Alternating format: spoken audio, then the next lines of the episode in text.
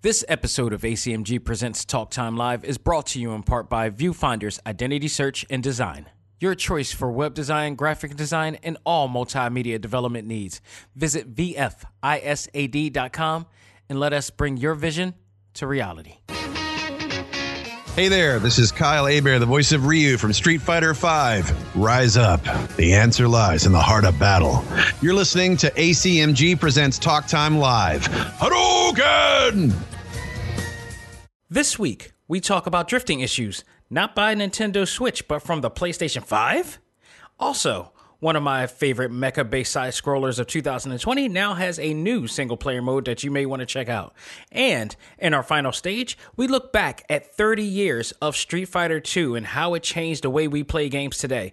All this and more as ACMG presents Talk Time Live Extra. Select Start. Welcome to the show to give you all the news, views, and opinions in the world of gaming. This is ACMG Presents Talk Time Live Extras Select Start with your host, Xavier Josiah. Power up and game on.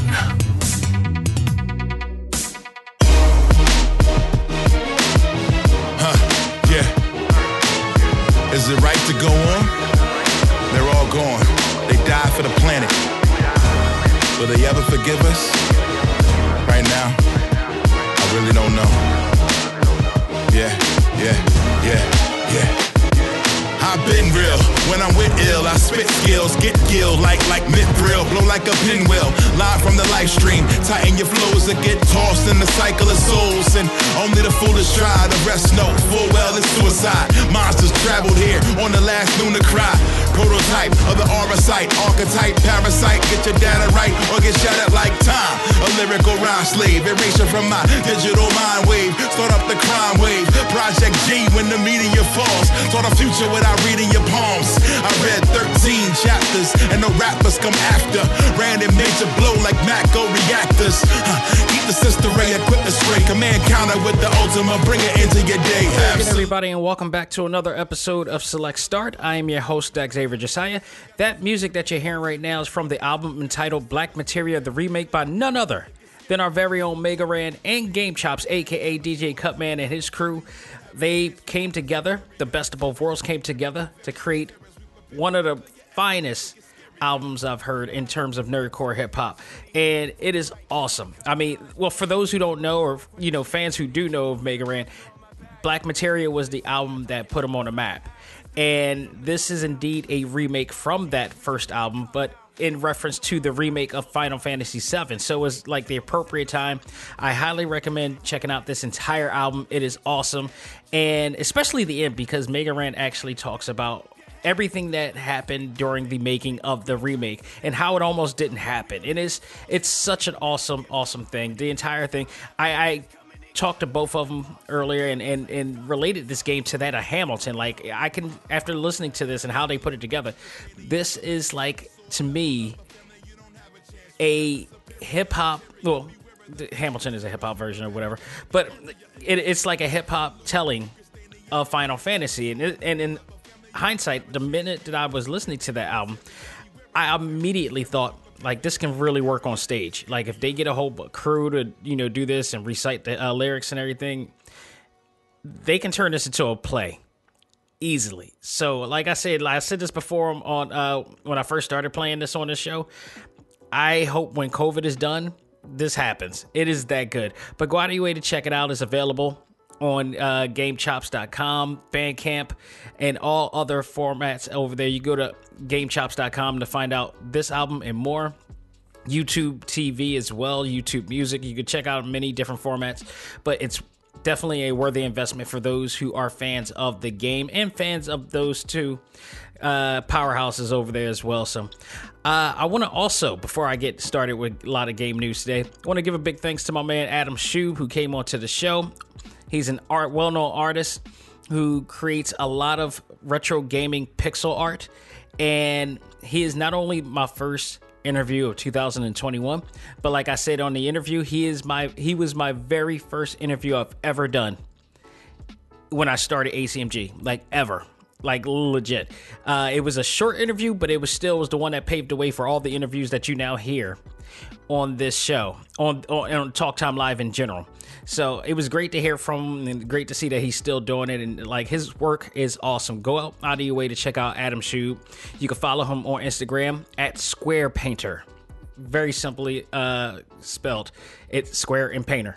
Just put them together. That's it. You can also follow him on Facebook as well. And if you're interested, you can definitely check out his work and invest in it as well. Highly recommend it. I got three uh, three of his works in my office right here.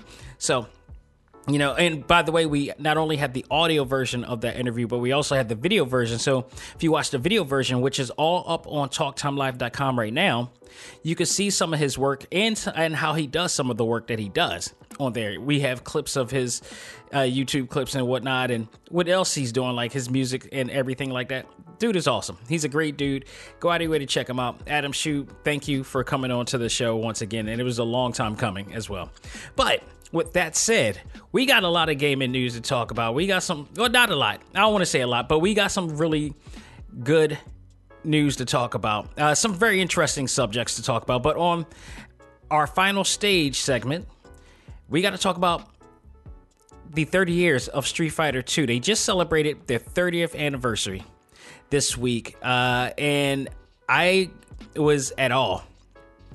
That has been 30 years since I played that game, and I remember my experiences with that game. So we're going to talk about that and what impact that very game has made in the gaming industry in general because it has done I mean if you look back at the history of this I mean it's it's amazing to see what they've done. I mean like we're we're going to go over things that were said in the 30th anniversary video game but also things that it didn't talk about as well. So we'll we'll cover all of that in this episode as well. So Let's talk some gaming news real quick. And um, for those who own a PlayStation 5 and who own a Nintendo Switch, you may be able to, you have something in common now.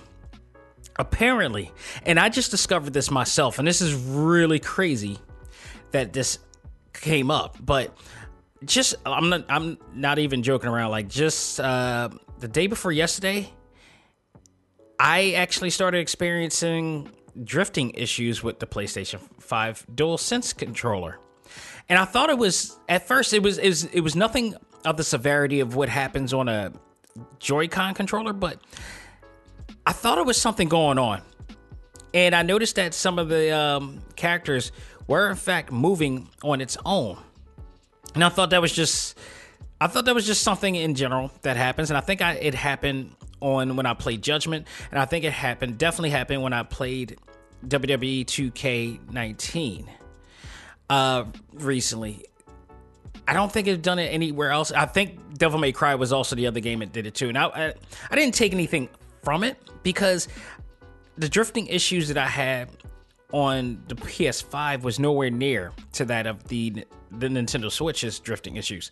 But so I didn't think anything of it because I didn't expect the dual sense controller to have it. I thought this was something only significant to Nintendo because I've never seen this from a PlayStation controller, not the PlayStation 3, not the PlayStation um, 4, 2, 1, none of them. Xbox controllers, even, you know, of the past. I haven't had this experience before until the Nintendo Switch.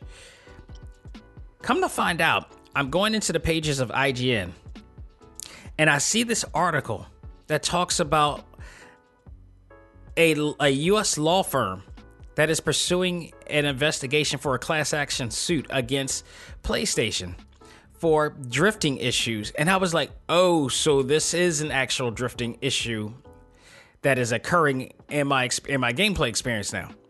This is interesting. So, turns out that the U.S. law firm known as, forgive me if I butcher this, Schimmel, uh, what is this, Schimmelklees? Schwartz, Kriner, or Krenner, and Donaldson Smith LLP recently filed a class action suit against Nintendo for their Joy-Con drift issues. If you guys recall a while back that this was happening, uh, I recently discovered these issues myself, and now CSKND, that's the way I'm going to call this firm from now on, has set up a questionnaire on their website which ask about your experiences with the uh, DualSense. So if you have any of these experiences, definitely go onto their website. In fact, you could go on to IGN.com right now. I, I don't. I didn't check to see if GameStop was covering this situation as well, but I mean, uh, GameSpot, I should say, or uh, Game Informer.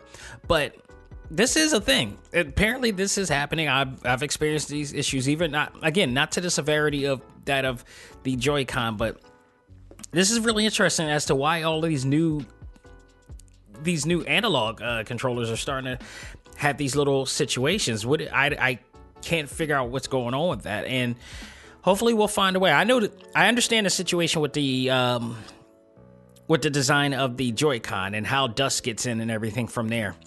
And there are times that I had to go in and put in my own, you know, before they before Nintendo actually started making it accessible to uh, to allow us to send uh, in our Joy-Con so they could be repaired and sent back for free, which I still have yet to do because I can't go without my Joy Cons.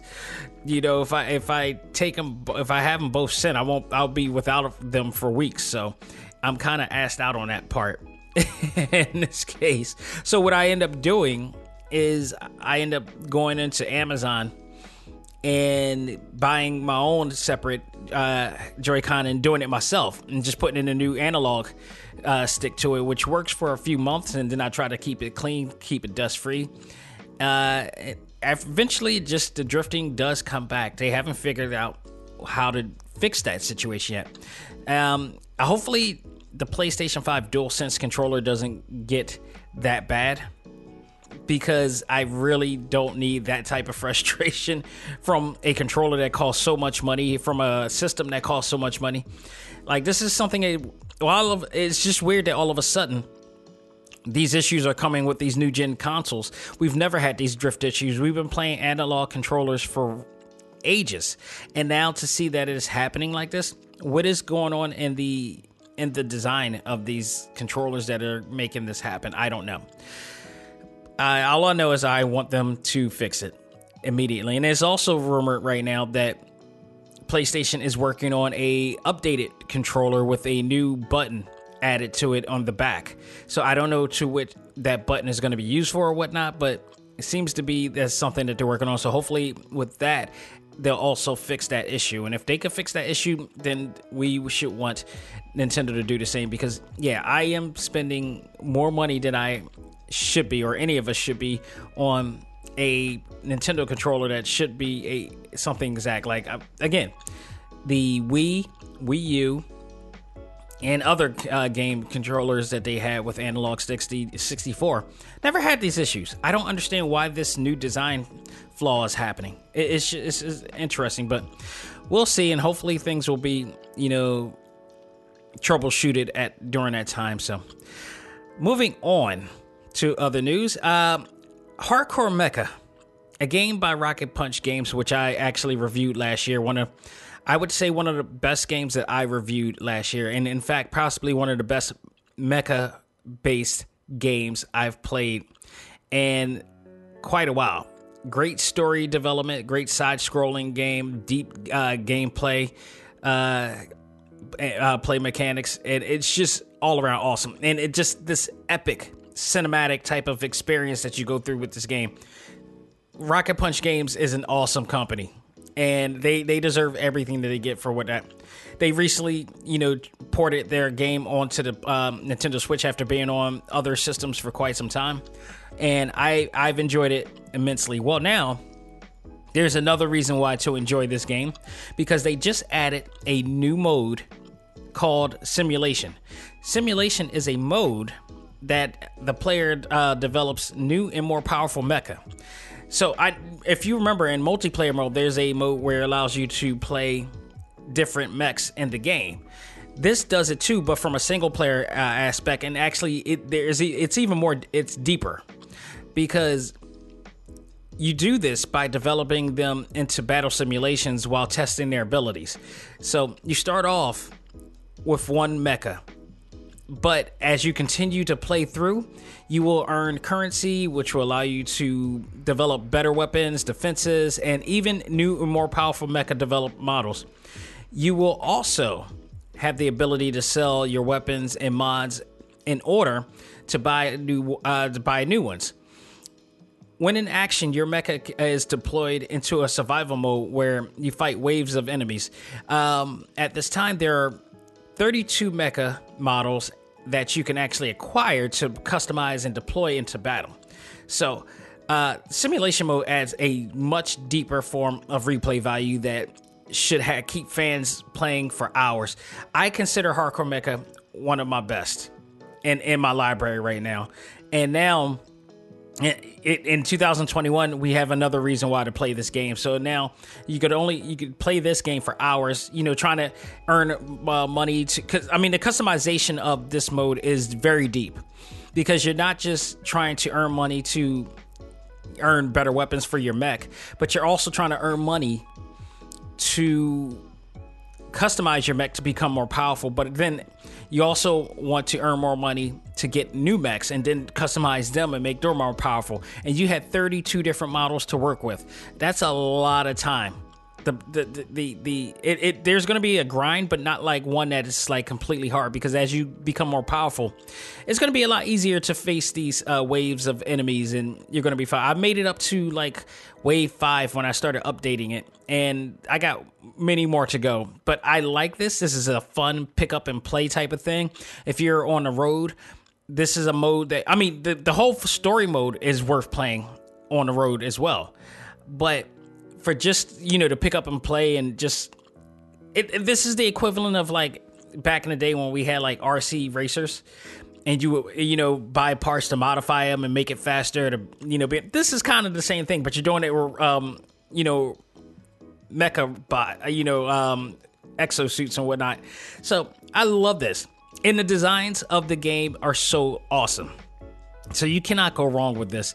If you already own it definitely uh, you know boot it up and play it again and try this mode out. If you haven't played this game yet and you're a fan of games like Gundam or you know any of those other type of mech based games, this game should be on your list of games like that. This game is absolutely awesome. I highly recommend this. Go out of your way to check it out. And it's been on the eShop for quite a while. It's on other, you know, uh, game shops as well, digitally it's it's not that it doesn't cost that much either. I think it's under twenty bucks. I, it's been a while since I, I, I got it, so I forgot the actual price of it, but it's worth it.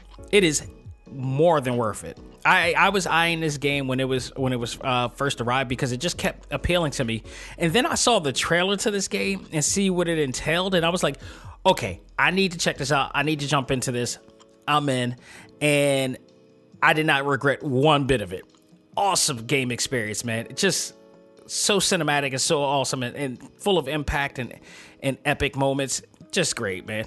Just great. Hardcore Mecha is the best, point blank. And I hope that they do another one, in you know in the near future. So, uh, last bit of news I have. See, I told you I didn't have that much news. It was just epic news. And segue. This one is going to segue right into our final stage, but Street Fighter has announced a new character, technically. Actually, it was more or less leaked by Twitch.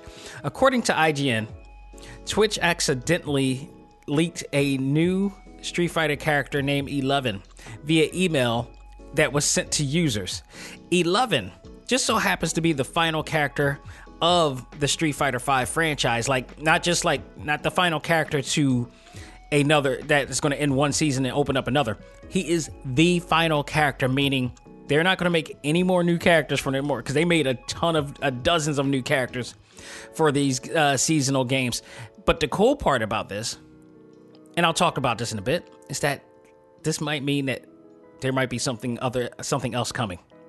Hopefully, or they may be focusing on something else. Hopefully, um, eleven is actually if, if that name kind of sounds familiar, number one, it's because it's an Amer- it's based on a numeric, um, you know, uh, figure, but also it is in relation to Street Fighter Three, and Eleven is actually the prototype character of 12 who appears in Street Fighter 3 Third Strike. Now, that all these characters are done, and I, by the way, I love the way the design look of it. And if you play um, Street Fighter Three Third Strike, which was one of my favorite of the bunch, not the not my all time best, but my favorite. My favorite is actually Street Fighter Alpha Three Max, uh, which played on the PlayStation. Uh, was it a PlayStation 2? What, what not a PlayStation? It also played on a PSP. But you know, that was that game among all of them was my favorite of the bunch. Um, but Street Fighter 3 Third Strike was also great. Just visually, it was awesome.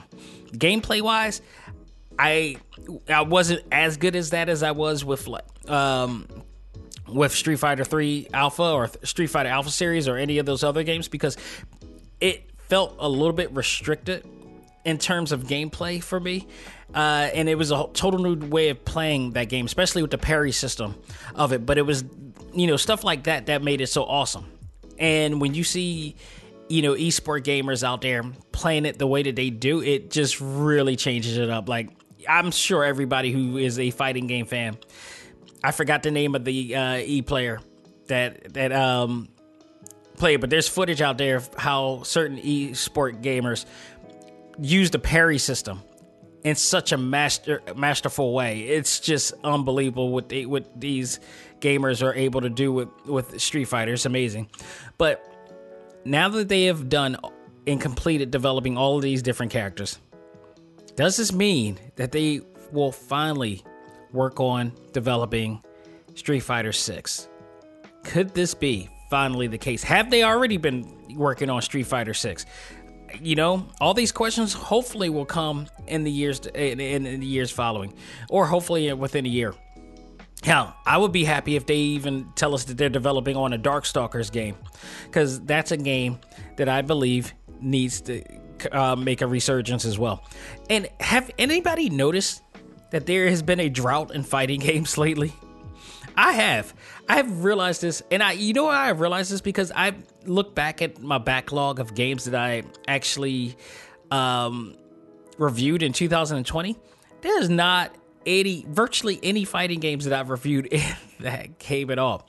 Fighting games have become scarce lately. I don't know why. It's it, I, actually I should know why. I think part of it is because companies like Capcom, companies like Bandai Namco, haven't been developing new games. Instead, they've been doing ongoing games and just putting in more effort into their current games. That's why we have Street Fighter 5 came out like years ago and they're still making content for that game. You got Bandai Namco who's still putting in content for Tekken and Soul Calibur and you still got you know um, other games like Dragon Ball FighterZ are still coming out with content years afterwards as great as that sounds, I would rather them come out with better with more games. I, I really I really would. I would rather them come out with more games, maybe sequels to the games that they've already come out with that they're still working on now. I you when you really think about it, if they're doing all that, nobody's working on new titles. And to me that's that that's a shame because the anticipation of a new game with new story narratives, with new gameplay, it's just it's not there because they're focusing so so much on the one game that they already developed like years ago. And I honestly when you realize you can see the problem here now when you're talking about it. Um, I know we this year there's only two games that have been mentioned so far in terms of fighting games. That is King of Fighters 16 which is uh, still releasing new um, announcements of characters that are coming. I, I, I haven't talked about King of Fighters 16 because right now they haven't really said anything. They they announcing fighters that are coming out, like which your normal fighters, um, Kyo and uh, Iori y- uh, Yagami and stuff like that, who are my favorites. I love them. They are awesome. But I want to see more. I want to see more. And in and in their case, they still haven't announced where we're going to be playing this game. It's obvious that we're going to be playing this on PlayStation 5 and obvious on the Xbox Series X and uh, Series S, as well as Steam. Is this going to make it onto the uh, Nintendo Switch? That's what I want to know. Because we got Samurai Shodown. I don't see why we can't get that. But nonetheless, you have that game and you have Guilty Gear Strive, which is slated to come out later on this year That's it. That is it. And I I think these companies may need to look back at what they're doing right now because it's all cool that they're coming out with these games and they're focusing on continuing to focusing on these games. Like Capcom put a lot of energy into Street Fighter V over the years, so much so that it was nominated for multiple years. But as you notice, there hasn't been that many co- in competition. Like last year's Game Awards for their categories for um, Best Fighter, you had Mortal Kombat, which was undeniably awesome. You had Street Fighter V, which really didn't do anything new. So to me, Street Fighter V was just a filler pick. And then you had One Punch Man. And I'm like, I don't recall anybody giving reading reviews where One Punch Man was like that legit of a fighting game. And I have that game. I actually have the game and, and currently playing it, but I'm not drawn to that game in like I was with Mortal Kombat. that game doesn't provide that much fanfare as much as what Mortal Kombat did. Like Mortal Kombat, there was no way nobody was going to beat Mortal Kombat last year. And it happily deserves that what, what they did. They gave you a whole nother game uh, with that new story mode and such like that. And we haven't seen much of that. Like I, I want to see new games. I want to see new fighters come in. So we'll see. I hopefully Capcom, your work, you got something up your sleeve.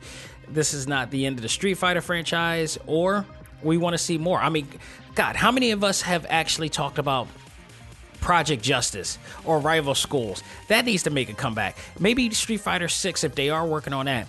Bring in some of the Rival School, you know, characters into that because for goodness sakes, that is a game that people that is a cult classic fighter. Rival Schools is awesome, and it is connected to the Street Fighter universe. It's high time we see Batsu make a comeback and and Sakura team up with him again and make a comeback. Like we need to see this. I, I truly believe, but hopefully, as we go get uh, as we get closer to 2021, uh, later on and into 2022, we'll start to see a resurgence of fighters again. And when it comes to Street Fighter 6, it'll be interesting to see what they do without Yoshinori Ono as the game producer because if not for him, we would not be where we're at with fighting games now. Like fighting games wouldn't be an interest again. He helped bring back that with Street Fighter 4 and revitalize the entire genre. So I mean, like, do we need him again to do this again? I don't know. We will see.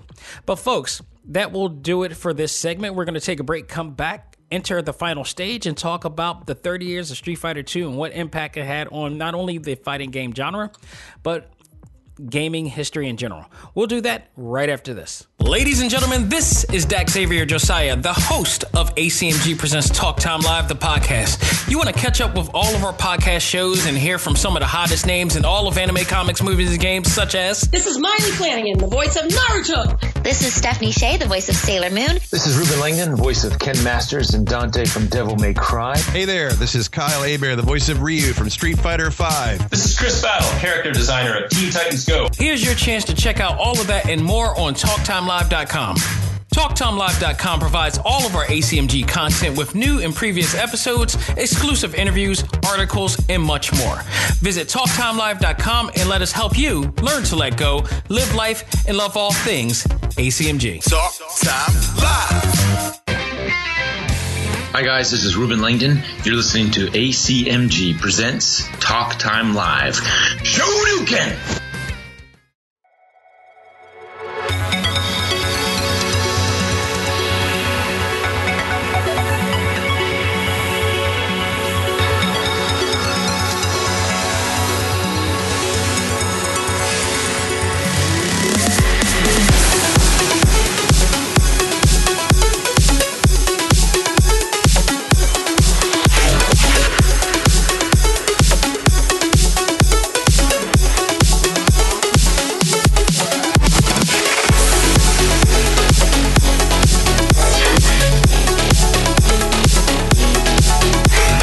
gentlemen, we are back with our final stage segment, and we're going to talk about the 30 years of Street Fighter 2. Just recently, we celebrated the 30th anniversary of Street Fighter 2. Now, I know in my last show, I was confused as to why they're celebrating another 30th anniversary of a game uh, that was celebrated in 2017. And I now just figured out and realized that its total focus is now on Street Fighter 2. Whereas the original, what I'm looking at through the stuff that I had, was just celebrating Street Fighter in general. Because Street Fighter, uh, the original series, came out first and then we're celebrating everything that goes on after that. So this in particular 30th anniversary is clearly and solely on Street Fighter 2, which in hindsight is the more important one than the original because it really truly capitalized on what the first one did but took it to a whole new level. And because of that, it has changed the way we play video games today. And people need to understand that if they haven't already. Uh, I know there's a lot of people listening right now. I think I range from listener in terms of demographics. I think I range from probably the 18 to 45 year olds, with the 45 year olds who probably already played this game or even know a lot about this game and what it has done, to the 18 year olds who know about this game that is popular because of uh, Street Fighter 5 and 4, but don't know all the history of the game. They actually may own the 30th anniversary uh, game, but haven't read the history that's in it. So this episode is going to talk about some of that, plus some other things that they don't talk about in that game, in the game uh, history. For those who I don't know, uh, don't realize that Capcom came out with a 30th anniversary uh, game not too long ago that has every single version of Street Fighter 2 in there. And not only that, it also comes with the history of how they developed the game and what went into the development of Street Fighter of the original Street Fighter 2, what was left out and what was brought in.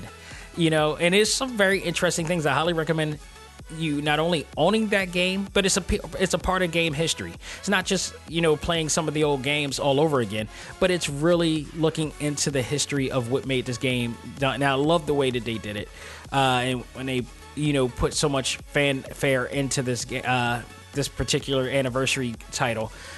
But man, Street Fighter Two, it changed. It, it, was a game changer for me. It, it, really changed the way I looked at video games. It changed the way I loved video games, and I became a fan of video games and what I want to ex- see and expect in video games. Um, when it comes to character development, when it comes to character design, and storytelling and narrative, it all came around to what Street Fighter 2 was able to accomplish. My first experience playing Street Fighter 2, I think I was like, what? Was 1992. And so it's like, what? Was it 1982? Was it 1980? It was 1989, actually. Forgive me. I, I think I was like, my goodness.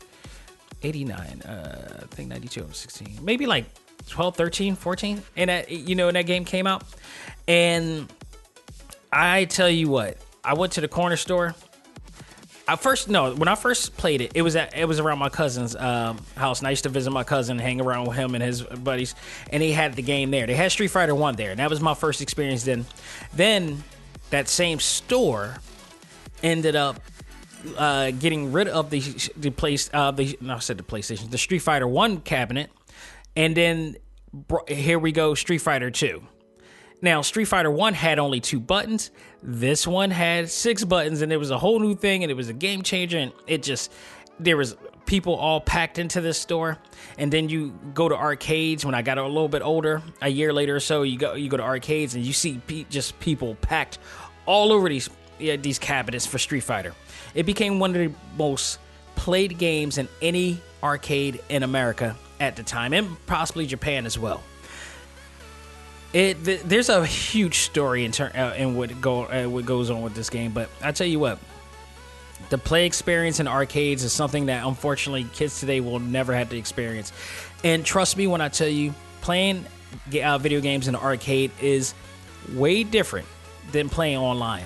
Playing online feels so isolated, and I, that's why I can't really get down with online gaming because you don't have that that that human interaction you know that human camaraderie. You know, you're you're online with people you don't know who you don't see, and you know they can't troll you at this time because if you're in an arcade, you're in front of somebody. So if you really want to start something, you're really you're really putting yourself on front street at that point. But that that doesn't happen as often in the arcades because everybody is just trying to have fun, trying to get you know into the game. There always is some scruffle, but not not to the length of you know what you would think. But playing Street Fighter in arcade was so awesome. And then also checking out tournament live tournament game experiences in arcades and game stores as well has been an awesome thing too. Let's talk about the history of Street Fighter 2 here. The developers originally came up with a story that takes place like now now what I'm about to say is not based on the actual story that we know of the game now, but it's the story that they were planning to actually do. And this was I found this very interesting when I first read this. So the developers originally came up with a story which takes place in an uninhabited island that was purchased specifically to host a grand mixed martial arts tournament.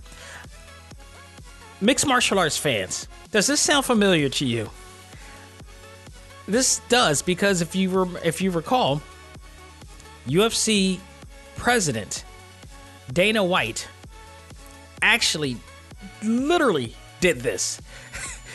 Fight Island is real. He created Fight Island during the COVID era, which, you know, allows fighters to go away from the country, be in a safe environment in this bubble where they can't get infected by anybody, and fight in competitions against other people and other opponents in this island. This island has a whole bunch of different areas that they could go into. It is insane. What Capcom was was going to do for Street Fighter 2 is now happening in real life thanks to Dana White in the UFC. That I find very, very funny and very interesting. And even further, even funnier part is that I'm sure Dana White doesn't even know what the hell a Street Fighter 2 is to that extent. Or he may know because his kids know, but he doesn't pay attention to stuff like that. He's he was a boxer, you know, in a boxing promoter, and now he's one of the world's renowned mixed martial arts promoters out there. You know, it's it's just crazy that you know Capcom came out with this concept long ago, but they never pursued it. So what they did instead is, you know, what we all know is that they, you know, they have all of our favorite characters go around the world competing against each other in this world tournament. But the idea of them going to an uninhabited island would have been awesome because what they were doing is that they were going to make a game that featured eight fighters in seven stages that revolved around this island. And of course, each fighter had its own backstories as well. Apparently, also, Ryu and Ken weren't going to be even a part of the sequel. They were in the first one, but they were not going to be a part of the original roster that was intended. The original concept would have uh, included special modes such as handicap matches, uh, clashes of fate, and Beauty versus Beast, whatever that entailed. Capcom uh, also has sketches. This was an interesting thing. Uh, the sketches of what the island would have looked like with the seven stages, including, which included a city, a boat, waterfall, forest, cave, bridge, and a temple. I mean, if you saw, if you go, if you have the game, the Street Fighter 30th anniversary uh, game, you can see all of this in there. And you can see all the all of these sketch concepts that they had in there. I, you know, reading and seeing these sketches, these sketch concepts, really makes me want to see what this would have been if they have done it in this format. Now, not all of it was great, I tell you. Not all of it was great in any sense because we go to the characters, and that's going to be interesting. The history archives of the game also gives backstories to the characters they originally were going to use in the game. And it's funny, they got one, two, three, four, five, six, seven, eight characters that we never seen the light of day. They were all replaced by the characters that we now see in Street Fighter 2. It's amazing what they've done with this. And when you read some of the stories and the character designs of some of these, some of them are like range from yeah, I would love to see what they would done with this character if they brought it in. To I'm so glad they never came out with this character because this would have been something this would have not been good.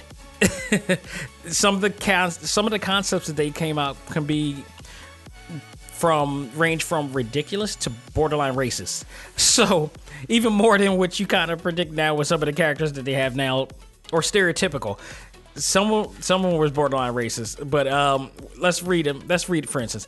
Uh, Masaki Kakuda, uh, Kakuda, which was your karate master. It sounds like it was going to be their main protagonist there.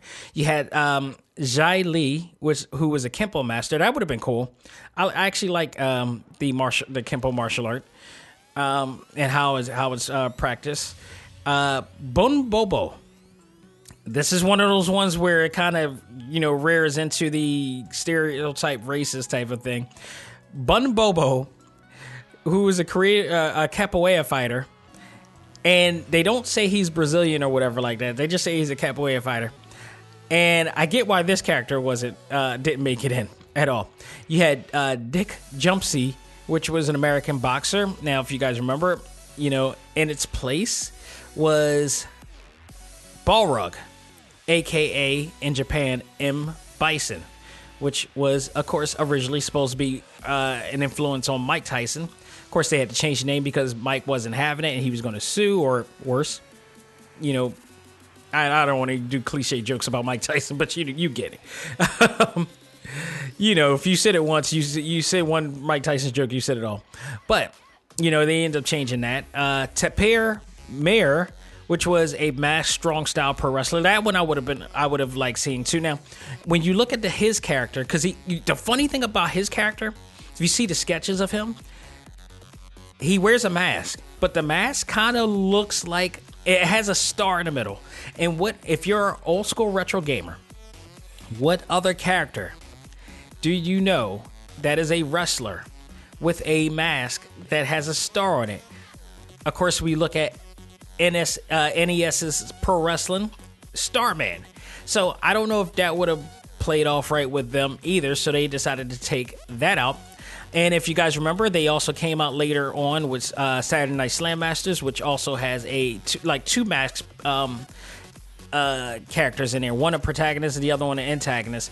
So they kind of, I guess it could have been possibly that they've moved that character onto that and then remodified him to make something really cool from that. You also had uh, Shike or Shiki Muller, which was a former Green Beret. You also had another character named Great Tiger. Now, again, if I remember correctly, Pro Wrestling has a Great Tiger, I think, in there as well. So there you go. But this guy was a sorcerer and master of what is called the fictitious art known as Zun Zo Ken, uh, also known as Aftermath, After Image Fist, I should say. And then we got Anabeba I pronounced that right. Anabebe. A N A B E B E. A beastmaster raised by lions. Now, here's where the part is trouble with this character. And I want to note this. The character this character of color apparently has a tamer named Rothenberger who keeps him shackled in chains if I'm describing it to you in a certain way, you can only imagine what it looks like when you look at the sketches of this. I am so absolutely I am actually I'm surprised that they even showed this and have it in the game. That they showed the sketch concept in the 30th anniversary game. First of all, it's done in pencil. The sketches are all done in pencil. So when they when they draw the color of the character, it is of a black it would appears to be a black man with a spike collar and chains. The character has a tamer, quote unquote, named Rothenberg, who has him shackled in chains. Are you freaking kidding me? I'm so happy that Capcom used a critical thinking to say, okay, this is not going to fly. We can't do this. And take note, I remember if if any of you have been listening to my shows, I a while back did an episode that talked about the old anime series Kinnikuman, which is based on the uh, toy line, the Kinnikuman toy line, and in America they were called Muscle. Well, when I was watching this series, we also talked about how there's this infamous episode that is so borderline racist it ain't funny. I mean, like has Kinnikuman in blackface because he's portraying this band, this real life band, who also played in blackface. And this was like a modern rock band in Japan, I think. And it was explained to me by one of my previous guests that, you know, at the time, people in Japan didn't have the internet. They didn't they weren't as informed as the most of the world and information got to them pretty fairly late. And that is I can believe that in a sense because I remember growing up and you know as you know when I was a kid and um I will watch, you know, my, I remember watching a segment I think on to the the Today show or one of those or Good Morning America or something like that. when My mom was um and, and father was around, and they had this segment where there are some parts of the world that just now learned the moonwalk, which is something that was popularized and actually, for many people, is argued created by Michael Jackson. But in other parts of the world, some first world country, uh, third world countries or whatnot, or some Eastern countries, they just now learned that technique, and you know people were crazy over it. And in fact, it was Michael Jackson who kind of popularized it as well. So yeah, I can see because back then in 89, 88, 87, 86, 85, 84, there was no internet. Internet, the internet was around, but it was not commercialized as it is today. It didn't get commercialized until like about 89 or 90 when we started getting dial up and such. So information does not go, didn't come as fast. And, and I'll say that to say that it is possible that the way, the conduct that they had back then was unbeknownst to them as to what was racist because there was a lot of things that we were doing back then that we're not doing now because we look back then as like okay that wasn't cool. Big example. Uh, many of us watched the dukes of hazzard back in the day but and many of us claimed that we loved the general lee. But now looking back at the history of the confederate flag that you know for most people that plays a conscious you know, type of vibe to it that we don't really look at now. So, you know, this is one of those situations, but credit to Capcom as they looked at this and whoever designed this, that they said, we can't do this by any stretch. We can't do this. A character of color in chains. That is without a doubt a slave. Tamer, my ass. That is a slave owner. That's exactly what it is. There's no way that character, even back then, I think that character wouldn't have vibed. That character would not have fly. We barely got, we barely accepted Kamala in the world of wrestling, by the way.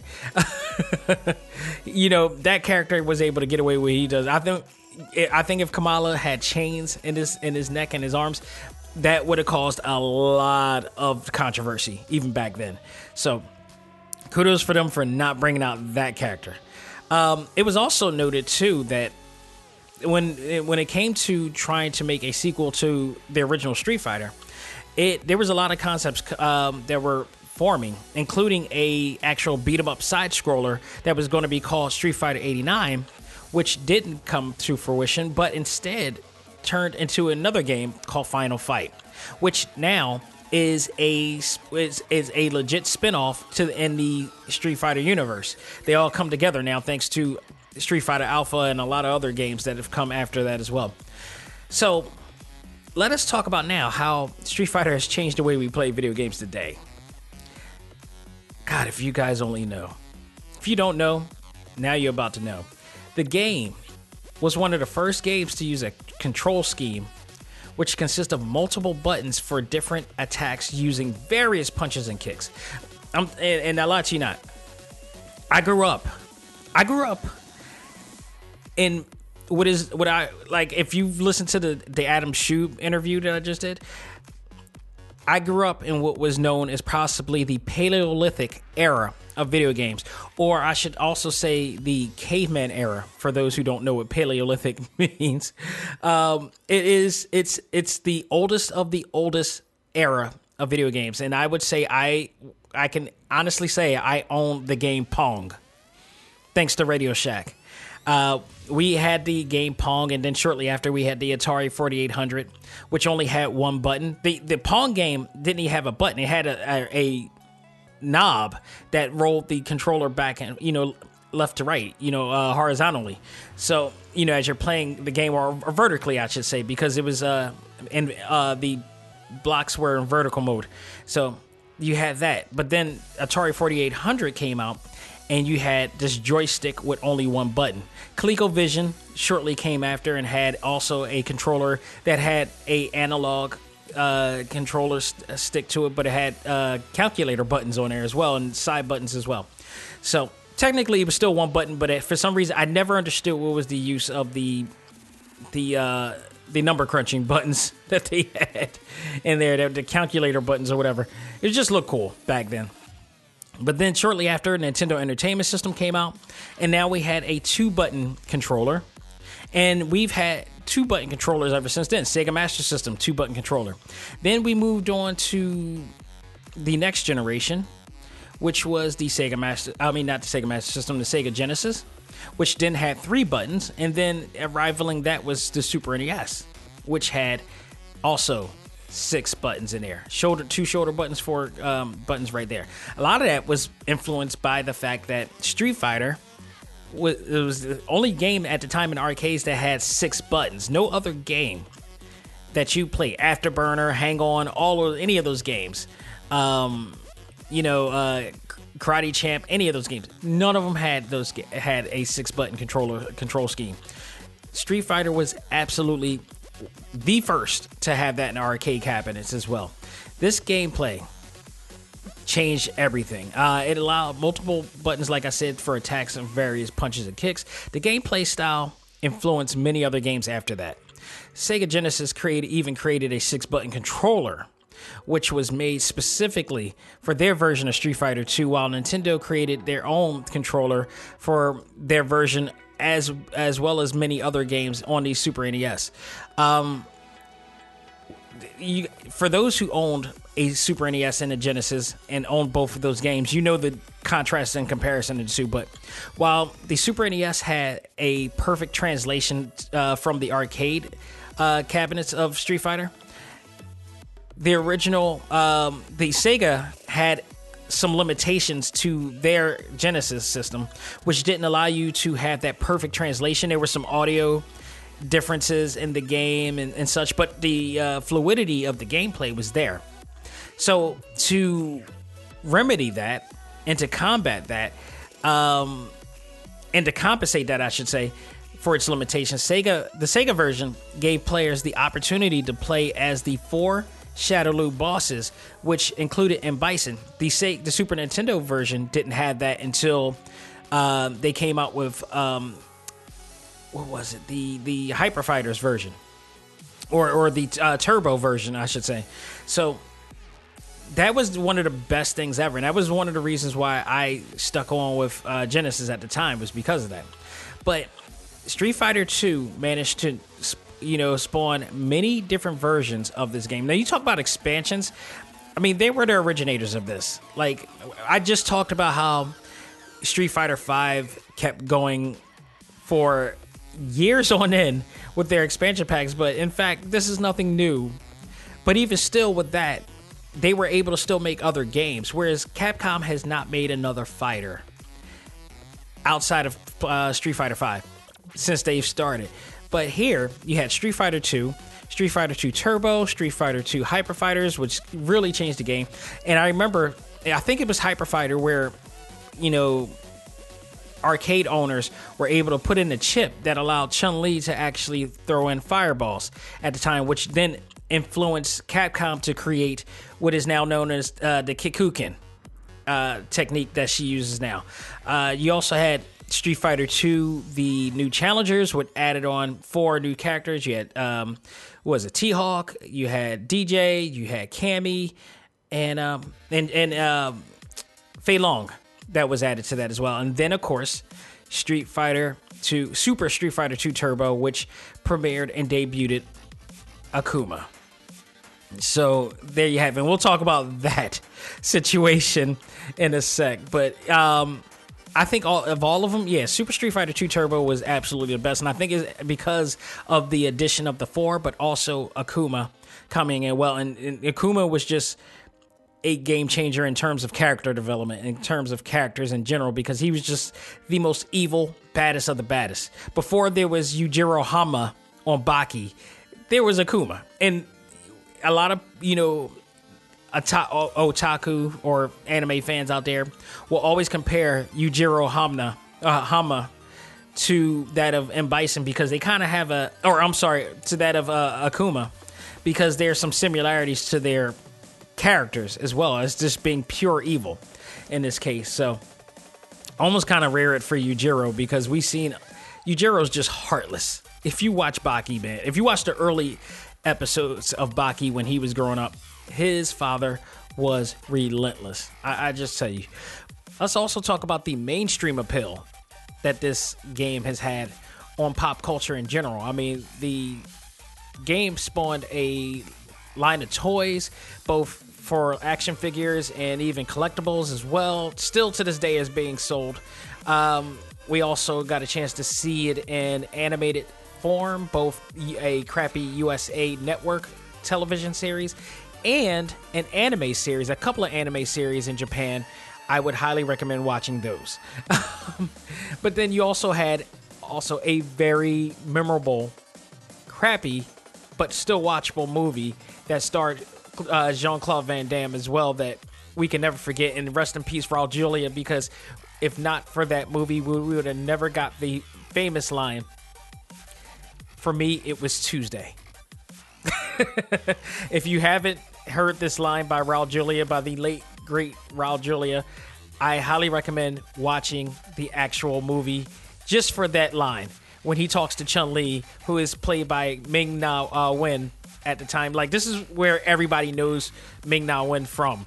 You know, I know she played Mulan, the voice of Mulan before that, but this is where she really this is one of the best things that came out of that movie was that in Raul Julia in his final performance as in Bison. And she talked about how he killed her father and he didn't remember it. And his response to that was, For you it was the worst day of your life. But for me, and the camera zooms in and pans on his face, it was Tuesday.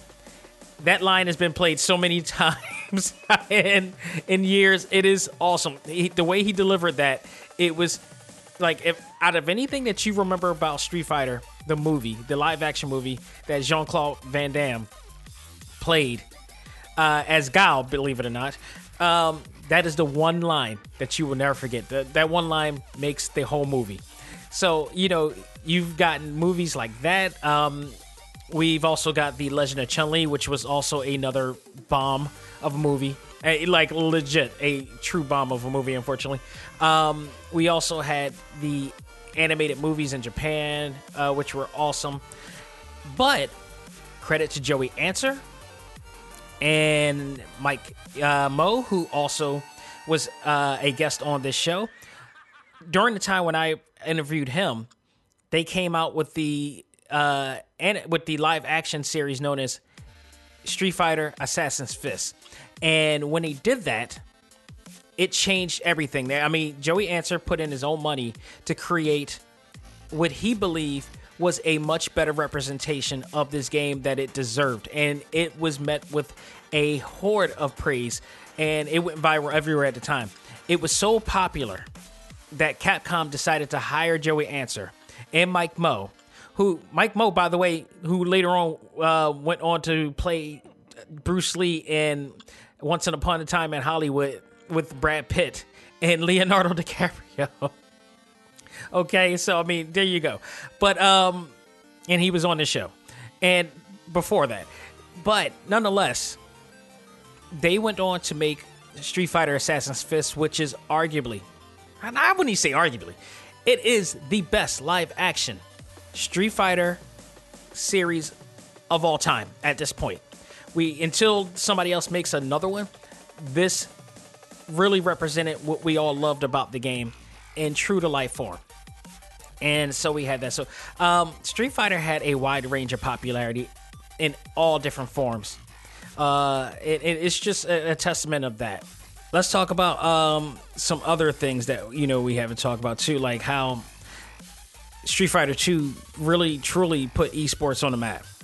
I mean, wh- while we had like games like Space Invaders and you had Nintendo with the Nintendo World Championships back then, uh, which were like the first forms of esport competition. It was Street Fighter that made it truly like a sport and took things to the next level. The idea of competition, of competitive one on one fights, which truly puts you against not only your computer opponent, but your real world opponent as well, uh, as well as uh, you know, just a whole competition of others just added so much more depth and drama to the gameplay. Gamers began to not only learn more uh, how to play the game, but also develop their own play style thanks to the new and well-designed multi uh, multi-button control scheme and CPS arcade system that evolved even more and more as these games start to develop more, uh, you know, versions of it. People uh, would come from arcade to arcades participating in tournaments to play against the uh, best of the best. And we also you know because of the internet back then we were starting to see different you were starting to see video footage of p- other people around the world like especially back then people the gamers in japan were absolutely fierce i mean they would we thought we were playing great and uh, greatly then. No, if you would watch some of the game footage of uh, Japan gamers back then, we had it. It took us years. It took us, damn, I say decades to get to the level, and I'm saying us in the United States to get to the level of that of those in Japan, because they were always one step ahead of us in terms of gameplay and, and, and gaming and, uh, on Street Fighter, and then other games as well. Like, I remember watching a uh, watching video footage of somebody playing Virtual Fighter Five dominantly with one hand. Like watching his, they, there was footage of him playing the game, and then also a a picture in picture panel uh, panel of him uh, working his fingers in the same in real time of the gameplay footage it was insane. It was absolutely insane what he was able to do. It was crazy, but this was the level that Japan was playing at the time. It was always highly known that Japan players was at a whole nother level. They were like, I would I would compare it to Dragon Ball. We were Krillin, and they were Goku in Super Saiyan uh, three mode. That's the best way I can compare us in terms of uh, playability level. You know, so, because of this, Capcom successfully made billions. Not just millions, they made billions from gamers playing the games in arcades all around the world. In 1994, the company sold over 200,000 arcade cabinets to arcades and over 15 million software units worldwide with an estimated growth of 10 billion in revenue. Well deserved, by the way. And then you know what else added that to, added that money? EGM, Electronic Gaming Monthly. Thanks to them and their April Fool's joke that started every single April Fool's joke in all of social media to this day. I don't know if that'll work on in, in 2021 now. I don't even remember us having April Fool's Day on 2000. I think 2000. Um, I think April Fool's Day in 2020 has been canceled. I don't know if it, it will be the same for this year either. It depends. If we get a vaccine, no, maybe we should wait to 2022 because if anybody does an April Fool's joke on a related to the vaccine, that's going to cause a lot of trouble.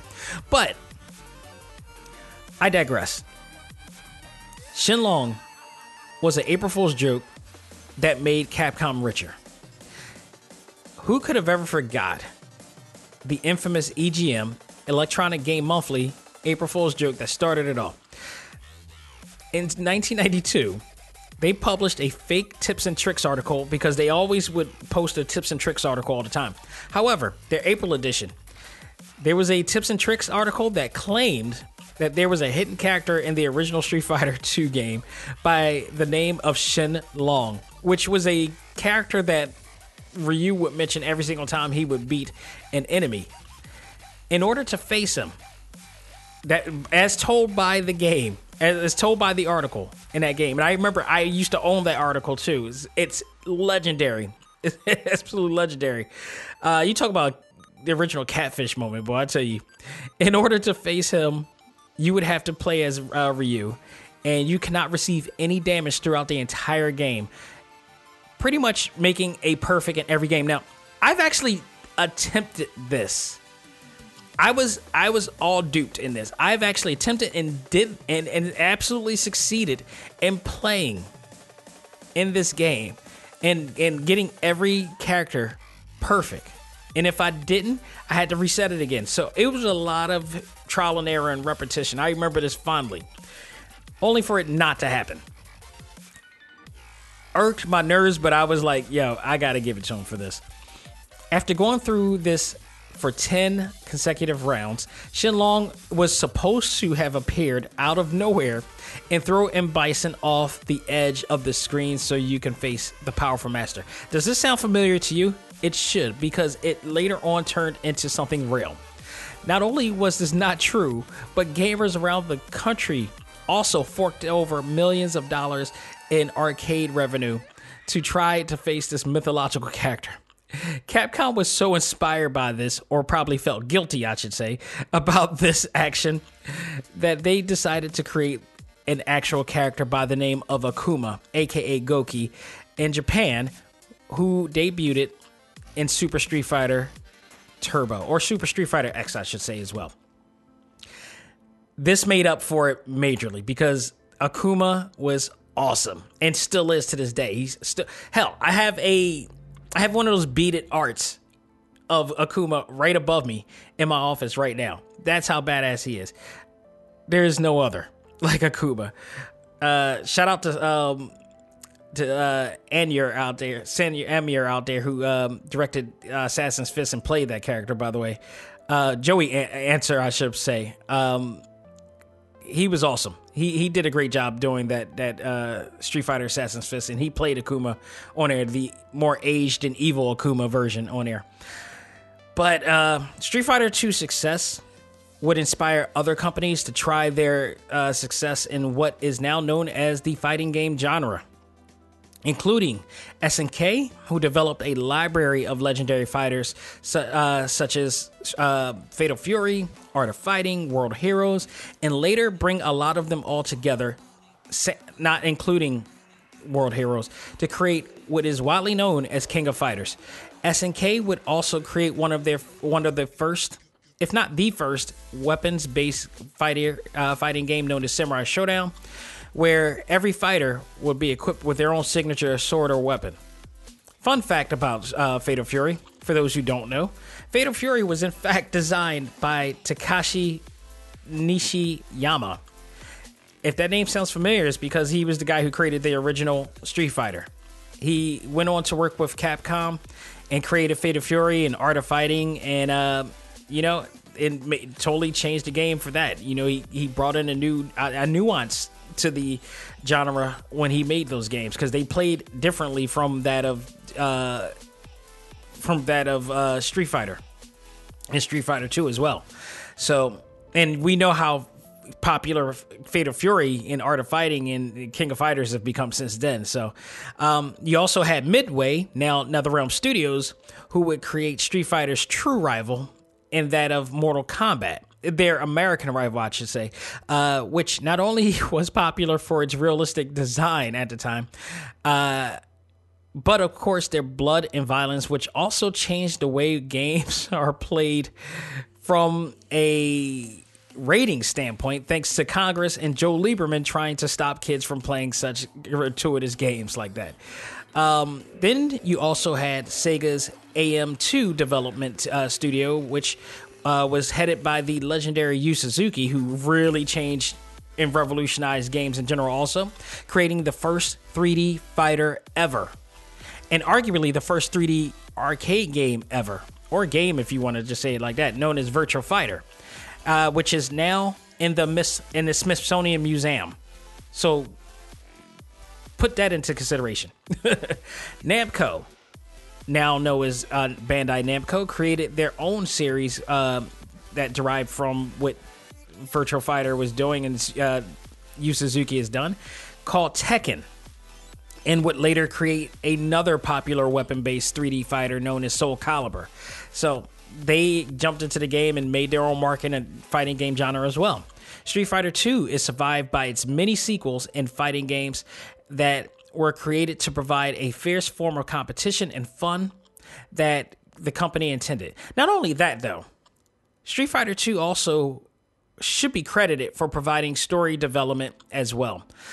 Being able to choose characters with different backstories and play vicariously through the lives of these fictitious character uh, personalities, I should say, as they try to reach their goal and destinations was something not felt in in other games before. Not in this fashion, not in this way.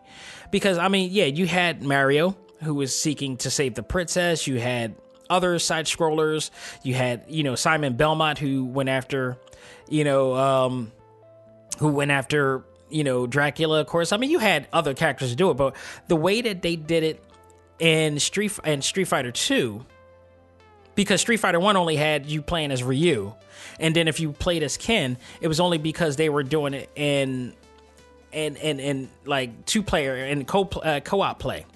But in Street Fighter 2, you had the option to play at the beginning eight characters, and then later on 12 characters because you were able to play as the four Shadowloo characters as well. But each character had their own backstory. So it what it what it did for gamers is that it allowed us to form a bond with a particular character. And these day and ages, the kids call it their main.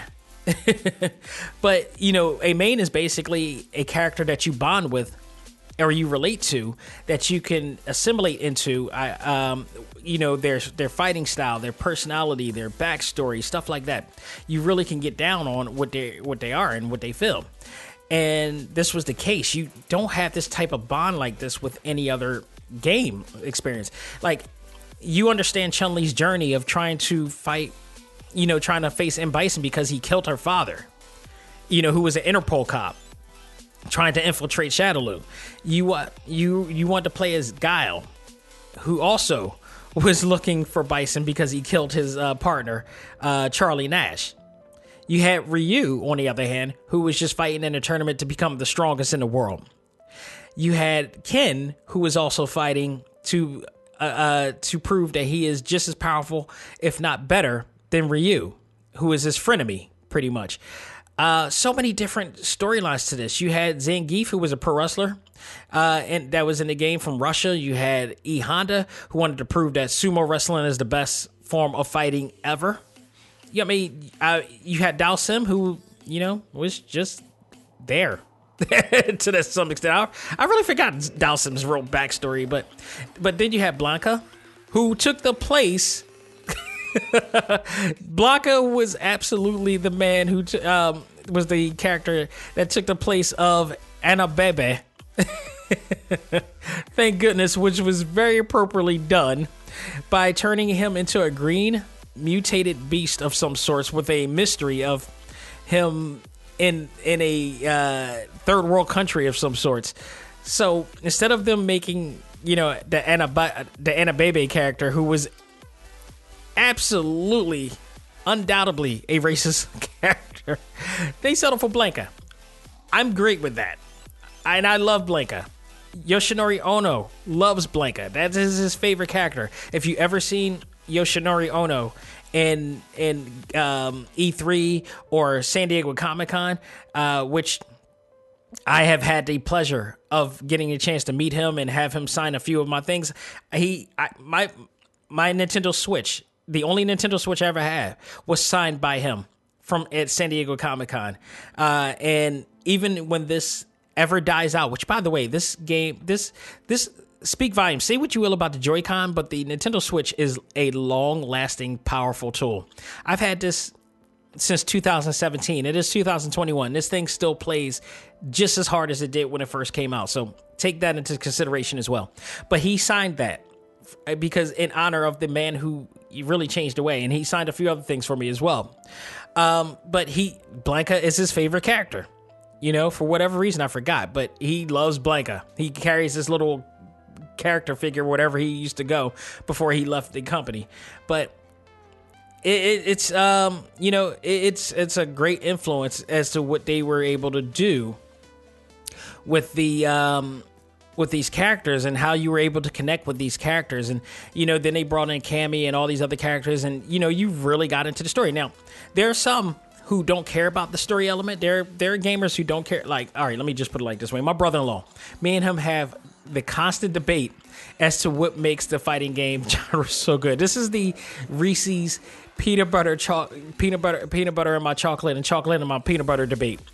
Where we have it is basically it's the gameplay that makes the game genre, and I'm and I would also uh, debate that it's the story development of the character. In all honesty, there is no wrong answer to this. We are both right, and if you combine those together, that's what makes Street Fighter so great. You know that that in hindsight, it is just it's something for everybody to love about this game or all the games out there now. So I mean, it, it's it's just awesome. I love it. Um, you just it's just so much to love about this game and what it has done to impact the way we you know love video games to this day. It, a lot of it is credited to um, Street Fighter 2. You know, just how we vicarious play through these characters and the way we play these games, the character design, the artwork. You know, the art, the artwork. Oh my God, we can't even talk about Street Fighter 2 without talking about the art style. Like part of the reason why that there's such a great lore, and this is why because from an artist standpoint, I love it and what really appealed to me is the art design, the character design of these. There are tons of different, dozens of different artists that is sketched and drawn for this company over the years. Um, Akiman is one of them, uh, one of my favorites of the bunch. Um, and now we got the Udon Entertainment Crew, which is founded by uh, Long Vo, who I had the opportunity to uh, host a panel with, and Chamba, who's another one who does absolutely awesome work for um, Udon Entertainment because they are the artists that now work on the Street Fighter games and all of the Capcom games uh, now, and it, it's it's some of the most beautiful forms of character design I've ever seen in any video game out there. And so much so that they sold many, many illustration books out there. I have in my office here a 30 pound illustration book that I got from uh, San Diego Comic Con, which Long Vo actually uh, sketched in there as well. This is the funny thing is this was all before I actually. This was years before I ended up doing a panel for these guys in, uh, in Keystone Comic Con here, thanks to Repop uh, out here. It was just come full circle with that. Um, I, I, I, I really just so much to this game series that I that I love here. The, Street Fighter Two has made a great impact in my life. I, I mean, it's easy to it's easy to tell by me talking right now. From my love to the story and narrative in the video games, to the character development, to the character design, which later developed my craft as an artist and a designer, much like Transformers did when in terms of logo design. And even having the opportunities to connect with people who played a major part in the game's history, from actors like Kyle Hebert, who plays Ryu, who's been on this show. You hear him all the time. He also plays the voice of Gohan from Dragon Ball uh, Z and Super. Um, Reuben Langdon, the voice of Ken Masters, and the voice of Dante from Devil May Cry. You hear that all the time on this show. He's been on the show. Both of them been on the show like three or four times. Uh, can't thank them enough. And then to artists like Long Vo and Chamba, who Chamba recently made um, an appearance on this show last year. And you can always check out that interview on TalkTimeLive.com and archives of that on air as well. it's just just awesome. Street Fighter 2, more than anything, in any other game that I've ever played or will play, has been the most influence of all the games I've played ever in my life. Um, to that, I thank Capcom for their fantastic contribution, as well as not adding Anaba and a baby into it as well, uh, and their contributions to the video game world. I will also thank former Capcom game producer Yoshinori Ono for helping to revitalize not only Street Fighter, the Street Fighter franchise, but also the fighting game genre in general. Because if a lot of you remember, the fighting game genre was dying down over the years because there hasn't been any popularity for it. Yoshinori Ono can be credited for being the one to help revitalize it by coming out with Street Fighter 4 waking everybody up and and, and the cra- fighting game craze returned. And evo became more popular again. And just so much has happened since then. And street fighter 5 also plays a factor in that as well.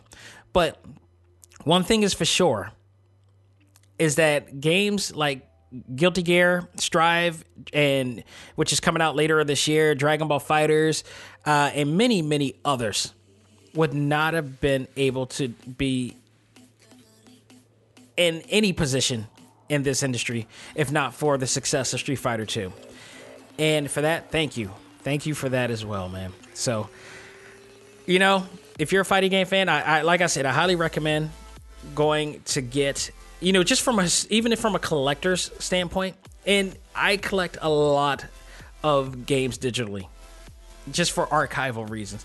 Street Fighter 30th Anniversary Collection is a must because you will learn a lot about the development of how what they were putting. In. You'll see all the pictures of what I just talked about in there as well, but you can also venture through other, you know, forms of uh, research as well, like to learn more about the the April Fool's joke, to learn more about how much they you know, uh, you know, racked up in terms of revenue and whatever. Like, there's so much out there, and a lot of the games that you know, I haven't even remotely talked about SNK versus uh, Capcom or versus Street Fighter or whatever, and, and how Capcom's you know popularity end up even working with Marvel to make Marvel versus Capcom. I mean, the Versus series alone, and in the in the spin-offs that it spawned. You know, it's just amazing. It created this whole entire universe of games that we now love to this day. And again, rival schools let's talk about that. Let's not only talk about that. Let's bring that back. So, you know, so much, so much is owed to this game, and it's it's just awesome. So, go out your way to check it out and just celebrate 30 years of this greatness here, folks. That will do it for this edition of Select Start. I hope you guys enjoyed it. I hope you guys are fighting game fans out there enjoying this, and um, look forward to much, much more. I'm so looking forward to playing Guilty Gear Strive and King of Fighters when it comes out. I just need to play a fighting game again. I haven't played a fighting game in ages, so I am eagerly anticipating these games to come out. But for now, we will have to move on to other games, such as Super Mario 3D World, which is out today. Out now. Oh, for digital downloaders, it opened and is available at 12 midnight last night and is available now at your feet for those who pre-ordered especially we will be reviewing that next week this game was originally for the wii u and i never owned a wii u so i never got a chance to really play this game but now i have the chance and my thing is nothing's going to beat mario odyssey I truly believe nothing's going to beat Mario Odyssey, but we'll see what they do with this because they also added Bowser's Fury, which is a new expansion story as well. That's supposed to, you know, take things to a whole nother uh, level here. I think a whole nother level may be a drinking game for this episode. Go back and see how many times I said whole nother level in this game, in this uh, episode. But we will be reviewing that next week. I'm going to take time to play this game and enjoy this game. I played only one stage, and so far, feels pretty cool and fun to play. I mean, there's a lot of great Mario games out there. I wouldn't that you know it's hard to say that it's any of them are bad. Um, all right, maybe one I can think, but the rest of them, nah. But I'll be reviewing it next week, plus all the news that are gonna hopefully come down from next week and see what happens next from here. This Sunday, however, on the Prime Show, also comes out today. This is Black History Month, so I can't. I would be remiss if I don't talk about something that relates to the history of my people. So, a new movie's coming out that's available in theaters and in HBO Max, known as Judas and the Black Messiah, a movie that has been said to definitely that is definitely going to get some Oscar buzz in here. Uh, you have a lot of great actors in here. Most, a lot of them from Black Panther. This is something that John uh, Ryan Coogler is a part of. Um, this is going to be interesting. I've been waiting for this. This looks really good, and this is to uh, to all of those. You know, we went through a lot in 2020. We are looking to make change to accept the history of the black community and what uh, what my people has gone through in in the past decades. This is going to be another lesson for you to learn.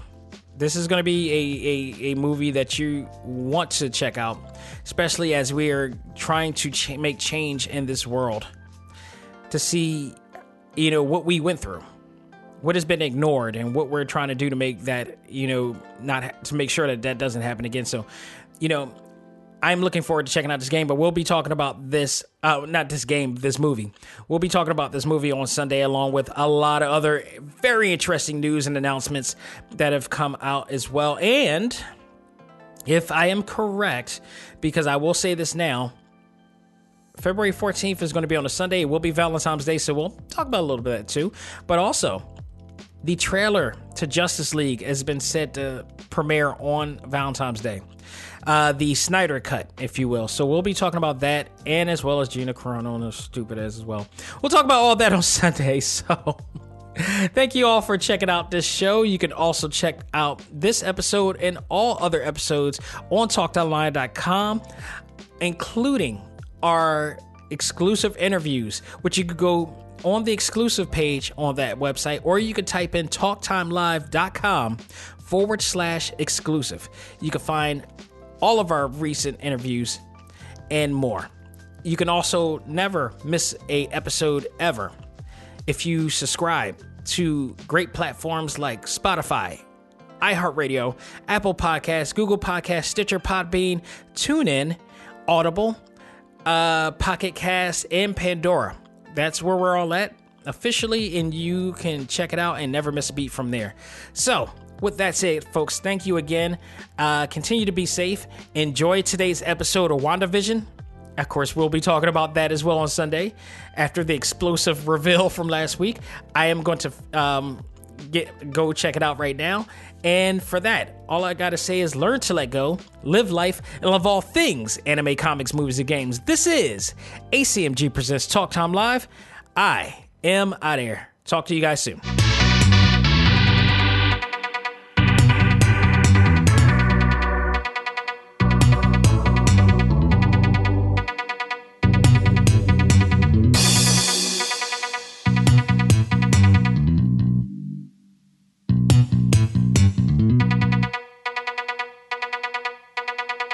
Music for this episode is provided by Game Chops. Check out these great chip tune tracks and more at music.gamechops.com.